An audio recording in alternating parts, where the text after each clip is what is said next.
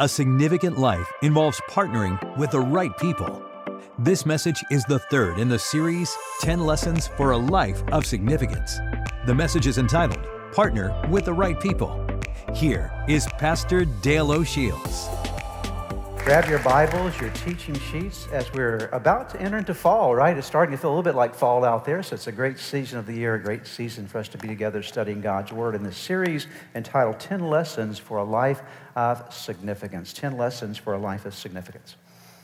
As I mentioned for several weeks now, as we've just started, actually a couple of weeks, this is our third week into the series, uh, we're talking about a very, very important word. How do you have a life that really has meaning, that has, the word we're using is significance? It's been said that many people will live life on one of three levels. They will live life on the basis of survival, sort of making it day by day and hoping they can sort of get the through the next 24 hours. And sometimes that's what life is. You live that way and you barely survive through, and you're glad that you make it through. And that's a wonderful thing to survive. And then some folks find it to the place of success, have a little margin in their life, and things get to be a little bit easier for them. And that's not a bad place to be either. But the highest form of living is something called success, something called significance. Because you can be successful and still not be significant, because there's a really big difference in those two words. To be successful really describes things that are happening to you, you're experiencing success.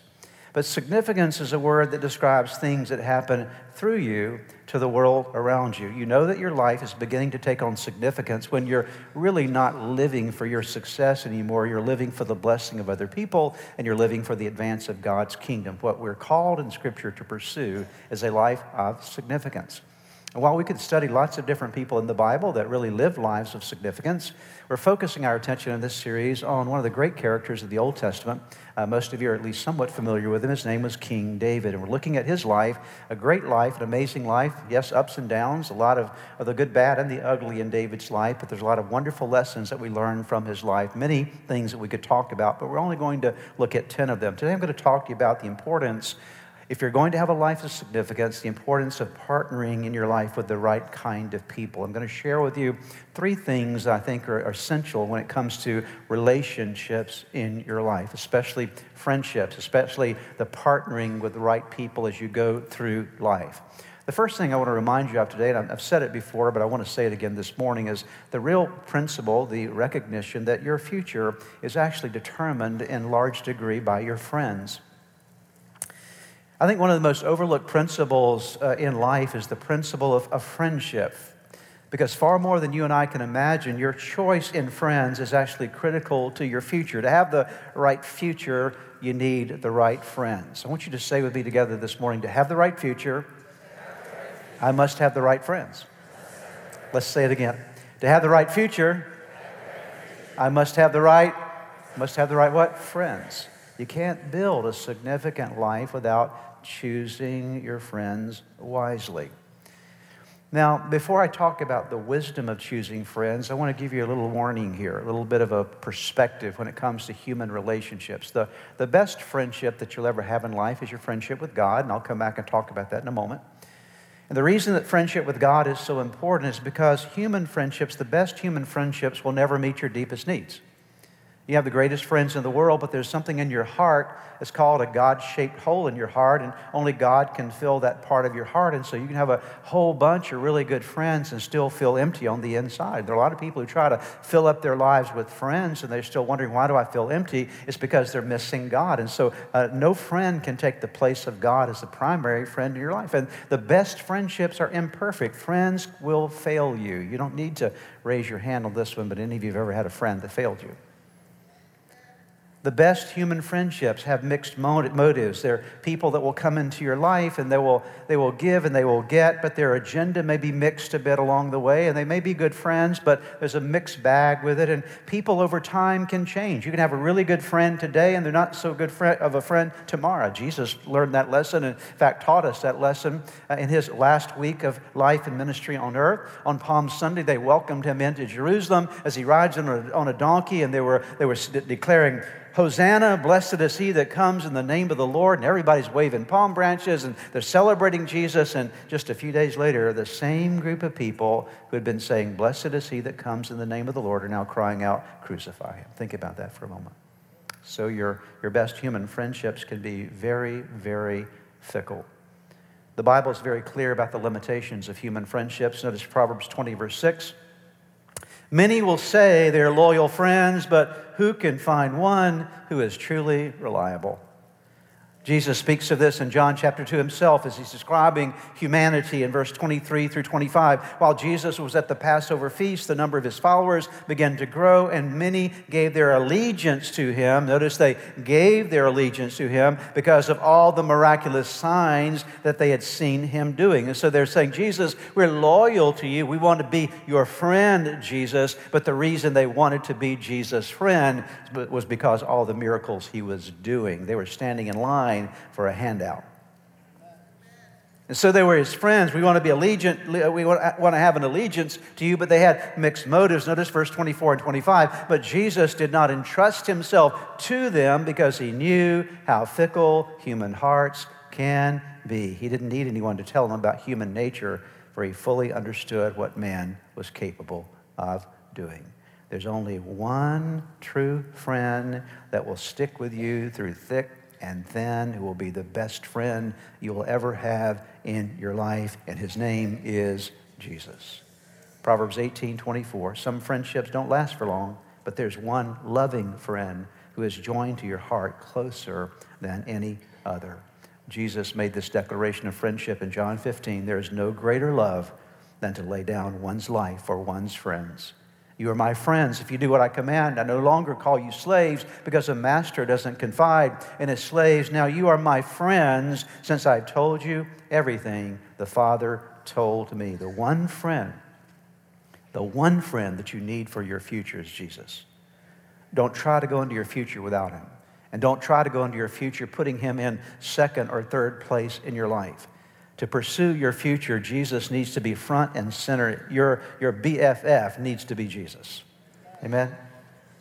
Your best friend of all needs to be Jesus. He needs to be your loyal friend and your loyal companion because with him, you are never alone. All the people around you can desert you, they can walk out and leave you in the midst of situations, but Jesus promised to never leave you, to never forsake you. He promised to provide you every resource that you will need. He promised to be your helper. You are never without the one who has your best in mind. He is always with you. He is indeed your best friend.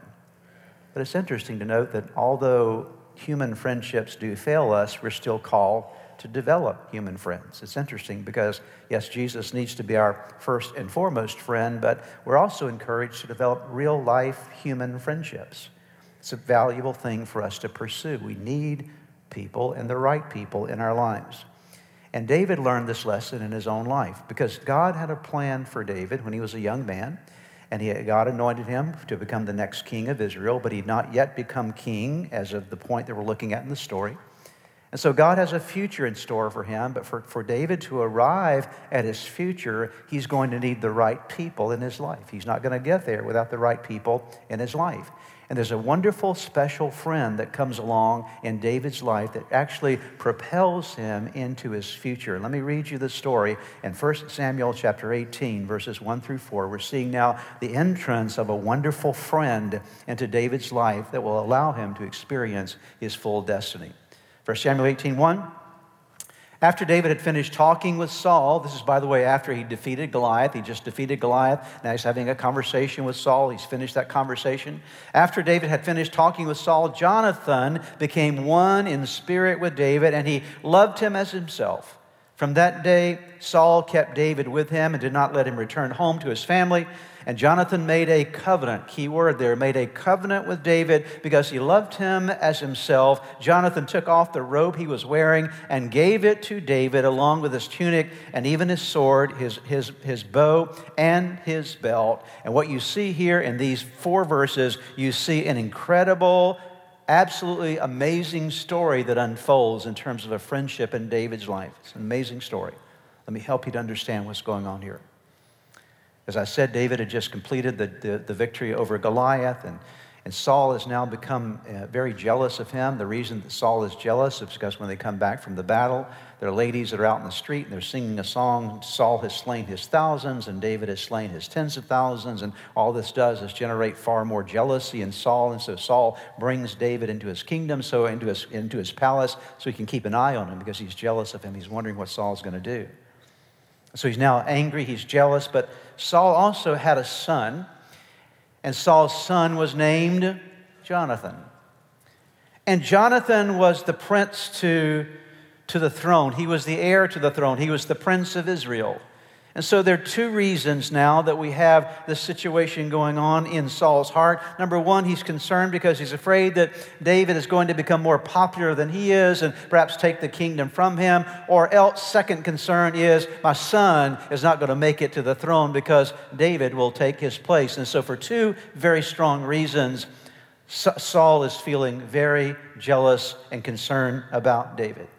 What I want you to see here is this. Although Jonathan was the earthly plan, excuse me, Jonathan was the earthly heir to the throne, God had a different plan for Jonathan's life and a different plan for David's life. And God's choice for the next king was not Jonathan, God's choice for the next king was David. Everybody with me still so far? You got, got it? You got to understand the, the setting of this story. Now, if Saul despised David, wouldn't you think that his son would despise him as well, right? But something miraculous happens in, in, in Jonathan. Instead of despising David, Jonathan has this great affinity for David, and he realizes that David is going to be the next king, and so he's going to do everything he can possibly do to make David king. He's going to work for the success of Saul's enemy. He's going to work for the success of his father's enemy. Why? Because he has this, this love, this commitment. God knit their hearts together in a covenant commitment of friendship. Jonathan became David's friend, and because of that, he was able to now say, You know what? I'm going to help you become the person that God wants you to be. And even though Saul, his father, was angry and jealous of David, Jonathan did not buy into that same spirit. Here's a good, good reminder good people can come from bad families. Was a bad family dynamic, but Jonathan was a good guy, tremendously good guy. Notice again what happens here in chapter 18 of 1 Samuel, verse 4, verse 4 from the voice translation. This is what happened. Once you see the significance of this, he took off the robe he wore and gave it to David. What was his war, robe? It was, a, it was a princely robe. So he actually takes off his princely robe and puts it on David. He also gave him his armor, his sword, his bow, and his belt. Notice this next statement symbolically transferring to David his right to ascend the throne. Would you agree with me? That's a pretty good friend right there. Amen? That's real friendship. And this is essential because David could not become the person that God wanted him to be. He could not enter into his significance without having this person in his life. Obviously, he's got to have opportunity to ascend to the throne. And, and, and Jonathan, if you will, is in the way. And Jonathan graciously backs out of the way and says, I'm here for you. God has put a friendship in my heart toward you. It's very important who you choose to partner with in life. It's very important who you choose to be friends with because your, your friends can propel you into your future or they can keep you from your future. In Proverbs 12, verse 26, we find these words The righteous choose their friends. Note the, note the adverb there. How? Carefully but the way of the wicked leads them astray. Proverbs 13, 20 says, Walk with the wise and become wise, for a companion of fools suffers harm. Proverbs 17, 17, a friend loves at all times, and a brother is born for a time of adversity. 1 Corinthians 15, 13, read this together with me aloud and loudly across our campuses this morning. Do not be misled. Bad company corrupts good character. If you get in the wrong company, the character of your life is going to be adversely affected. The second thing to remember here today in this story, significance and friendship associated with significance, is that friendship is a life commitment, it is not a like or a label. Jonathan's story in the Bible, really, as I said, is a shining example to us. We learn lessons from it because how you handle friendships is very important. Jonathan handled his life well. He became the right kind of friend to David. And because of that, he earned a very significant place in the Bible. I want you to think about two names with me for a moment. Two J names, one in the Old Testament, one in the New Testament. Jonathan, let me give you another name, New Testament, Judas. When I mention Jonathan, you should think of a true friend. When I mention Judas, what do you think of? A betrayer someone that didn't know how to be a friend. He was in this relationship with Jesus for the wrong reasons, and just with a little bit of money, that's all that it took to entice him away from his relationship with Jesus. He claimed to be a friend, but he really wasn't a true friend. And even to this day, we, we understand the difference in the character of these two individuals because lots of people will name their sons Jonathan, but I don't know anybody that names their son Judas. See, there's something lasting. Friendships matter. And true friendships aren't superficial. See, Judas had a superficial relationship with Jesus. Jonathan had a deep relationship with David. He cared about him, he was concerned about his future. He was a very real friend. And a lot of us in life will have friendships that are very superficial, and God's calling us to learn something about developing friendships that go far beyond the superficial, that have a depth of commitment associated with them. Why? Because real friendship is not, it's not a like on Facebook. It's not a label that you use. I believe there's been this deterioration and this kind of watering down of even the word friend nowadays. Because when you say somebody's my friend, the natural tendency that we have is we think in terms of social media. Well, they liked my page on social media, they gave me a thumbs up. Dear ones, can I just remind you today that the next time you need money, call one of your thumbs up. and not everybody that thumbs up you is your friend. I thumb up people all the time. On 270, they let me in. I don't know them, not even sure that I like them. It's very superficial society that we live in. And so we have to begin to break away from the concept that society is kind of pushing upon us of what friendship is all about. And we need to get back to the Bible.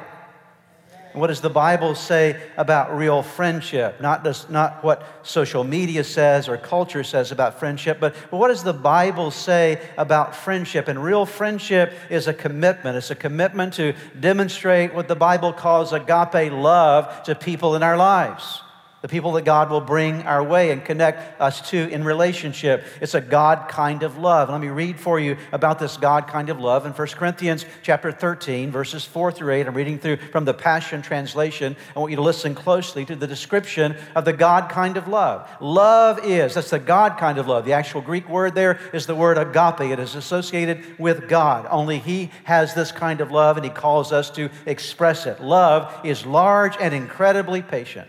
Love is gentle and consistently kind to all. It refuses to be jealous when blessings comes to someone else. Love does not brag about one's achievements nor inflate its own importance. Love does not traffic in shame and disrespect nor selfishly seek its own honor. Love is not easily irritated or quick to take offense. Love joyfully celebrates honesty and finds no delight in what is wrong.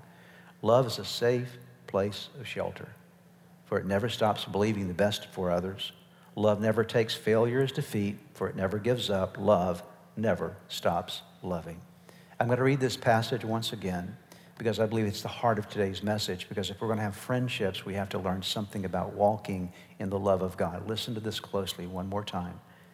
Love is large, it's not small, it's large. It's magnanimous. Love is large and incredibly patient. Love is gentle and consistently kind to all. It refuses to be jealous when blessings comes to, comes, comes to someone else. That's a tough one right there, is it not? Love does not brag about one's achievements nor inflate its own importance. Love does not traffic in shame and disrespect nor selfishly seek its own honor. Love is not eas- easily irritated or quick to take offense. Love joyfully celebrates honesty and finds no delight in what is wrong. Love is a safe place of shelter, for it never stops believing the best for others. Love never takes failure as defeat, for love, it never gives up. Read verse 8 with me. Love never stops loving. great friendships are built on those kind of qualities right there. They're built on a commitment to love. Real friendships are not based upon a label. Oh, yes, he's my friend, or a like. Yeah, they liked me in social media. No, it goes much deeper than that. And Jonathan and David share this commitment. This, the word that we found a moment ago that I emphasized was the word covenant. They had a covenant with one another, and that covenant was a covenant of the heart that says we're in this together and we're committed to the future that God has for both of us. Here's the third thing we're going to wrap up with today. Important lesson. To, ha- to have the right friends, here's the key you must be the right friend. If you're going to have the right friends in your life, this is all where it starts. There's an old saying, I bet you've heard it before birds of a feather flock together. Birds of a feather flock together. What is that, what's that adage about? What does it even mean?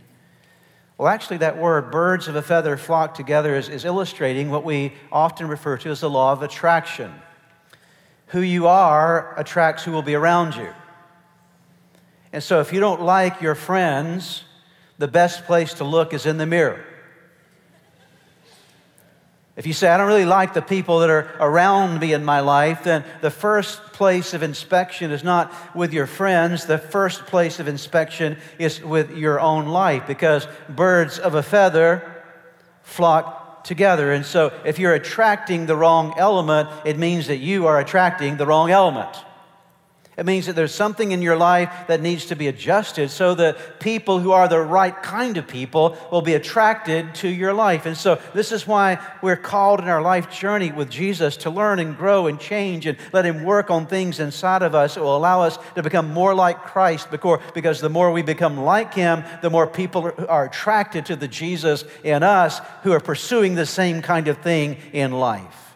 And so when your heart is pursuing the wrong things, don't be surprised if the wrong kind of people show up in your world. That's not always true. There's certain, certainly exa- uh, exceptions to that rule, but generally speaking, you're going to attract the kind of people that you are in your life. So what I want to do for the next few moments, about, about 10, 12 minutes here, approximately, give or take 30 minutes. I want to talk to you about some qualities in your life that and qualities and friendships that you don't want, okay? I know I could talk about the things that you do want, but I want to talk about the things that you don't want. This is the kind of person you don't want to be, and this is the kind of person you don't want hanging around with you because they will ruin your future. Your future will be ruined if you hang around with people like this, and your future will be ruined, or it certainly will miss all that it needs to be if you are like this in your relationships. I'm going to give you 11 statements, 11 words here that give you characteristics of bad friendships, bad people in relationships. Number one is a gossip. You don't want to be a gossip because if you hang around with a gossip, or if you are a gossip, I'm telling you, it's going to affect your destiny. The word gossip is a word that means idle talk or rumor, especially about personal or private aspects of other people's lives. a, a, rumor is unconstrained conversation about somebody that's not in the room. It's me telling you something. Did you hear about? That's usually how it starts. Oh my goodness, let me tell you what I heard the other day about, and that person's not even around. They have no ability to correct the record, they have no ability to give their perspective on things. And so, what you're doing is you're having a conversation, usually of a derogatory nature, of a, of a belittling nature about somebody else. And here's the thing to remember if somebody is gossiping to you about somebody else, generally they're gossiping about you to somebody else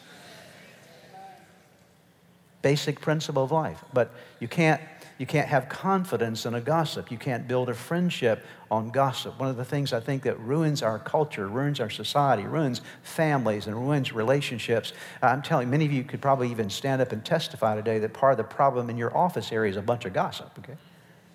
It creates all these little kind of groups and cliques and things happening, and you can't build, you don't know who you can trust because of the gossip that's going on around you. It's not a good quality. And so, if you'll become the kind of person that doesn't gossip, gossipers won't come around you because they don't get a, they don't get a listening ear. Amen? If you don't, if you don't have a listening ear, it's gossips. One of the things gossips hate is somebody that won't listen to them. They hate that, okay? So as soon as you turn off the gossip and turn off listening, they're going to go and find somebody else, and you just got rid of somebody that could have been a bad friend. cleaned up your life. Amen? Okay. I got, I got a one or two out there that, that, that's getting this right now. Thank you, okay? Some things in life are what we call N O Y B. You know what that means? None of your business. The second thing, two faced actions. What is a two faced person? They're one thing in front of your face and another thing behind your back. So you're not ever sure the person you're talking to because you're not quite sure where they're coming from in a moment. And so you see one thing when they're with you, and then you find out they said something else about you behind your back. That's not a good friend. Number three, lying. You can't build a friendship with a liar. Why? Because at the core of real friendships is something that is essential to any solid relationship. It's called T R U S T. It's called trust. And if you can't trust someone, you have to trust that they're going to tell you the truth. They're going, you have to trust that truthfulness is a part of their nature and a part of their character. And so you can't build a solid relationship around lying. There has to be truth in the relationship. Then number four is flattery. Flattery, interesting word something that we do quite frequently without even realizing it. And the Bible actually talks quite a bit in the book of Proverbs about, about flattery. What is flattery? Flattery, listen closely. flattery is insincere praise that I will give to a person, or you might give to a person, for the purpose of ingratiating yourself to them to get something from them. So I can just say all these nice things about you, but when I'm saying all these nice things to you and about you, it's not because I really, I, I'm not, I'm not necessarily honest about that. There's something you have that I want. And if I can butter, anybody heard the phrase butter yourself up? Okay if I can butter myself up with you, if I can now ingratiate this relationship so that now that I've praised you so much, you kind of have an obligation to do for me what I want you to do. And so this flattery is insincere. Actually, it's a reflection of lying, it's deception because you're doing something to get something for yourself, but you're doing it in a deceptive way. And so there's a lot of flattery that we use in life. I would, t- I would just rather a person not say anything at all than to flatter me. Just don't tell me you like me. If you don't like me, just keep your mouth shut. Just don't tell me you do if you got an agenda in your life, right?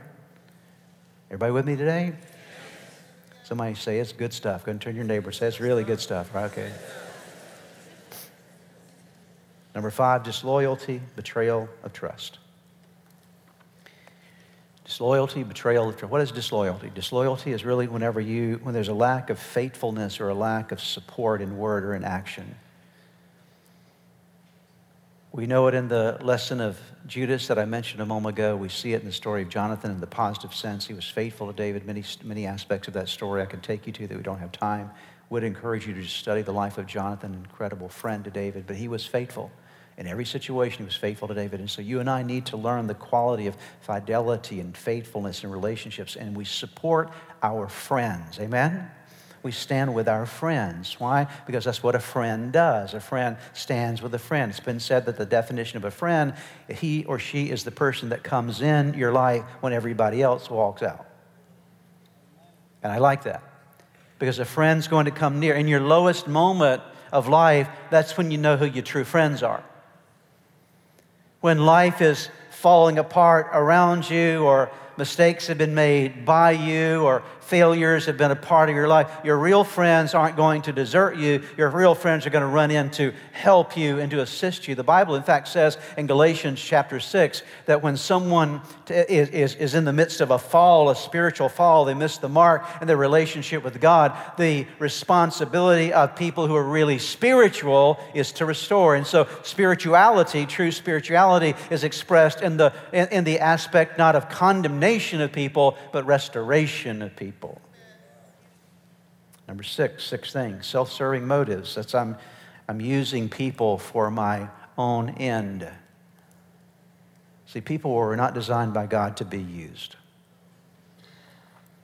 people were designed by God to be loved. So we have this mix in our culture that we, we love things and use people. But the mix needs to be turned around. We need to love people and use things. So it's a change of perspective, a change of our attitudes, a change of our motives. Number seven, contentiousness. What is contentiousness? It is just someone that wants to argue all the time. I mean, they walk into a room and a fight breaks out. Why? Because they carry fight around inside of them. That everywhere they show up, it seems, in any relationship, you know as you see them coming anywhere near a room, here's how you know that this is the situation. You start backing away because you see something coming called trouble. So you're not attracted to them because you're, you're now already, you're already in defensive mode because there's a contentiousness in this person. You know that they are looking for a fight. As one guy said, some people are just looking for a fight. They'll fight at the drop of a hat and drop their own hat to fight. So, this is the mindset that sometimes we have, and you'll never build a good, solid friendship with someone if you're contentious, if you're always creating a quarrel, if you're always trying to establish a fight. And that's why Jesus said, I want you to be peacemakers, called children of God. Then, number eight, unforgiveness. Holding grudges. You don't want a friend that always holds grudges because you'll, you'll always, there'll always be drama in the relationship. Do you know how to forgive? And are you hanging out with people who know how to extend forgiveness? See, forgiveness and grace is the lubrication of relationships. Number nine, self centeredness and self selfishness. That's where you're having a friend in life or someone you would call a friend and, and they know how to they know how to get, but they don't know how to give. And so you know that feeling because you always feel drained when you're around them. They don't bring anything into the relationship. Now, you and I need to minister to people who are in that state of life, but those don't need to be your best friends. If your friends that you're hanging around with always deplete you, they never add anything of value to you, that's not a friendship. That's called a ministry. Right? Did you hear me? Do I need to say that again? If the people you're hanging out with, if they're drawing stuff from you and there's never any back to you or any very limited back to you, that's not a friend. Don't think that's a friend. That is, that is either, I'll give you two things it's either a ministry or a reflection of codependency. Are you hearing today? Man, it's quiet in this room this morning. Number 10. What is the next one? You can help me out. What is it? That's a tough one to say, isn't it? What is temperamental? What does that mean? What does it mean to be temperamental? A temperamental person is someone who's excessively sensitive. I mean, they get hurt all the time. All the time. I mean, you didn't look at me the right way when you said hi this morning. I'm hurt. I noticed that you walked past me in the hall you didn't say what you normally say to me. It hurts so deeply. and they carry this hypersensitivity about them. It's hard to build a friendship with someone like that. Because even before they show, they might as well walk in the room with a big sign on. Even before they say anything to anyone or anyone else says anything to them, they should walk in the room with a sign on that says, I'm hurt. I'm hurt temperament, temperamentally, that we have these, these, these, these, these, this oversensitivity that causes us to, to react to things in ways that are beyond what would be normal in the situation, okay? Number 11, spiritual, emotional, and relational immaturity. Let me talk about especially the emotional immaturity just for a moment. We're going to wrap up here with one last verse and we'll be done today. Would you agree the ones we've talked about, not good friendships, right? Right? Not who we want to be, not the kind of people we want to attract.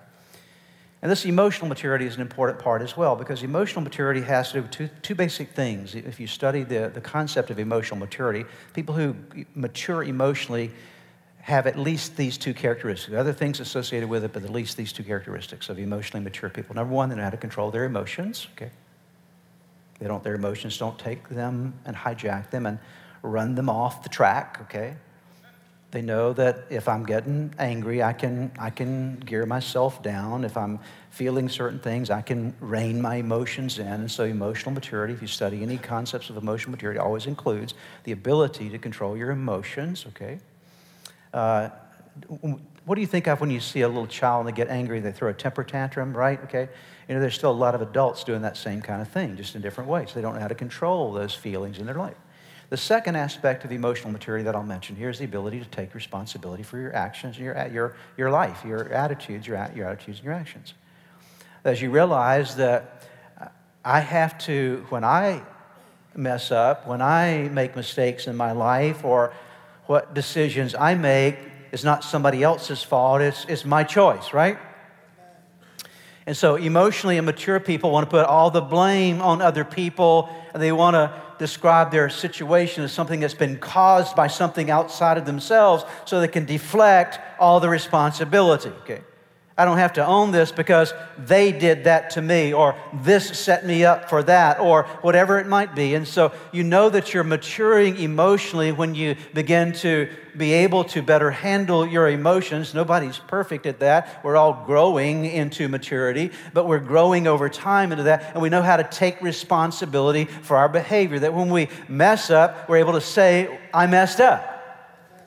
That when I do hurt somebody's feelings, I'm able to go to them and say, I want you to know that I recognize that I am responsible for that. I'm sorry that I said that. I'm sorry that I did that. Would you please forgive me? That's called taking responsibility. It's called owning it. And mature people do that. And so, what you want to do is hang out with people that know how to have a dimension of emotional maturity. That is, they know how to control their emotions well. At least they're learning how, and they're also know how to take responsibility. I want to show you one last thing as we're, we're about done here today. Not only, would you agree that Jonathan was a good friend to David? Right? That's who we're talking about today. Jonathan's a good friend to David. We don't see any of these characteristics in Jonathan. But not only was Jonathan a good friend to David, David was a good friend to Jonathan. It was a mutual friendship, it was not just a one way thing. Even though Jonathan laid down his princely garbs and gave them to David, David had a commitment to Jonathan as well. They made a covenant together. I'm going to show you this in the book of 2 Samuel, chapter 9, verse number 1. Notice what happens here. This is many years later. By the time we get to this verse, Jonathan is dead. Saul is dead and Jonathan is dead. So he's been dead for a number of years now, but I want you to notice what happens. I want you to see the heart of David here because it's a mutual friendship they share. So David is sitting around his palace in Jerusalem and he calls his servants in. He, he asks them a question. David asks, Is there anyone still left of the house of Saul? Read the rest with me. To whom I can show kindness for Jonathan's sake. Years later, we don't know how many years later, but many years later, David is still thinking about his friend Jonathan. Many years later, he's still thinking about the fact, you know, Jonathan is gone. He's dead now, but we had a covenant, we had a friendship, and I committed to him that, that, that I would make sure and take care of his family. And I'm just thinking, is there anything that I've missed in my obligation to my friend? And he calls his servants and says, Is there anybody still left of the house of Saul? That is Jonathan's family, the, the house of Saul, the heir to the throne. Is there anyone still left of the house of Saul, Jonathan's family, that I can show kindness to because of my friend Jonathan. There's an amazing story that unfolds there. I'm going to take you through in a few weeks here as we study this part of that passage. And, and the servant said, Well, you know, there is one. His name is Mephibosheth. Mephibosheth is living down in a place called Lodabar. Lodabar means a place of pastureless land, a barren place. And he's crippled in both feet. And I'll tell you that story more later. You know what David did? I hate to pre- preach this sermon to you now, but you need this information because I'm going to go into depth about it later on. It's an amazing story of grace. David said, You go get Mephibosheth and you bring him to my palace. I'm going to give him all the land his grandfather had, and I'm going to let him eat at my table every day. Why? Because I had a friendship with Jonathan. So you never know where your friendships will take you. For the worst, and for the best, friendships matter. If you're going to experience significance in life, you need to surround yourself with the right people. And I'll say this the right place to find the right people is in the house of God. Let me quickly add not every person in the house of God is the right person because we're not a, we're, this, the church is not a perfect place. So even in church, be careful. Amen? Are you hearing me? Because the church is not a museum for saints. The museum is a hospital for sinners. Okay? And so we learn to build relationships with people that will help us and that we can help them reach their best, and reach the significant life that God called them to live. Would you bow your heads with me as we pray? Father, thank you so much for the opportunity. We thank you that we have the privilege of studying your word today. We're grateful for it. And I pray this morning that you'll take this message and, Lord, somehow let it filter through our thinking and our choices, our decisions, our own character, Father, and help us to become the person that you really want us to be and to attract the friends that you want us to attract. Thank you, Lord, that you have people in our lives, people that you have in our lives right now, and people that you'll place in our lives in the future that will be key to our significance and will be key to their significance. And God, we ask you to guide us to those. Help us to grow so we'll be attractive to those people and those to us. We thank you for it in Jesus' name. I would like to close today by giving you an opportunity to ask Jesus to be the Lord of your life. Would you pray with me right now? right where you are, just simply bow your head with me, and I'm going to give you a prayer to pray, and you can simply speak this prayer out, whisper this prayer out, and from the sincerity of your heart, call upon God, and I promise you that He will hear and answer you. So let's pray together. Start by simply whispering the name Jesus. Let there come uh, from your heart just the declaration of His name. Say, Jesus, I know that, that I am a sinner, that I have fallen short with you. I'm sorry for all of my sins. Jesus, I believe in you. I believe that you are God's Son. I believe that you are the Savior of the world. I believe that you died on the cross for my sins. And I believe that you rose from the grave, that you are alive today. Now pray these words. Say, Lord Jesus, come into my heart. Come into my life. Forgive me of my sins. Give me a new start in you. I commit my life to you. In Jesus' name, amen. Now, if you prayed that prayer with me, I want to encourage you with a promise from God's Word that says that when we call upon God's name, we call upon the Son of God, there is salvation that comes to our lives. He changes us from the inside out, and you become a new creation. All things pass away, all things become new. And that's exactly what has happened to you today. Your next step really is to make sure that you get into a good Bible believing church. And you begin to study God's Word, get God's Word in you, and to make sure that you get a copy of the Bible if you don't have one and begin to read it. Spend some time every day in prayer. And I would encourage you also to check out the resources on our website that will help you to get going in your relationship with Jesus. You can find them at church-redeemer.org. Get those into your hands. Get started in your new life with Jesus Christ. Thanks again for joining us today. May God bless you, and we look forward to seeing you next time. If you've prayed with a pastor today and made a decision to follow Jesus Christ, we have some resources for you on our website. Just go to church-redeemer.org slash a new you. We pray that this message was a blessing to you.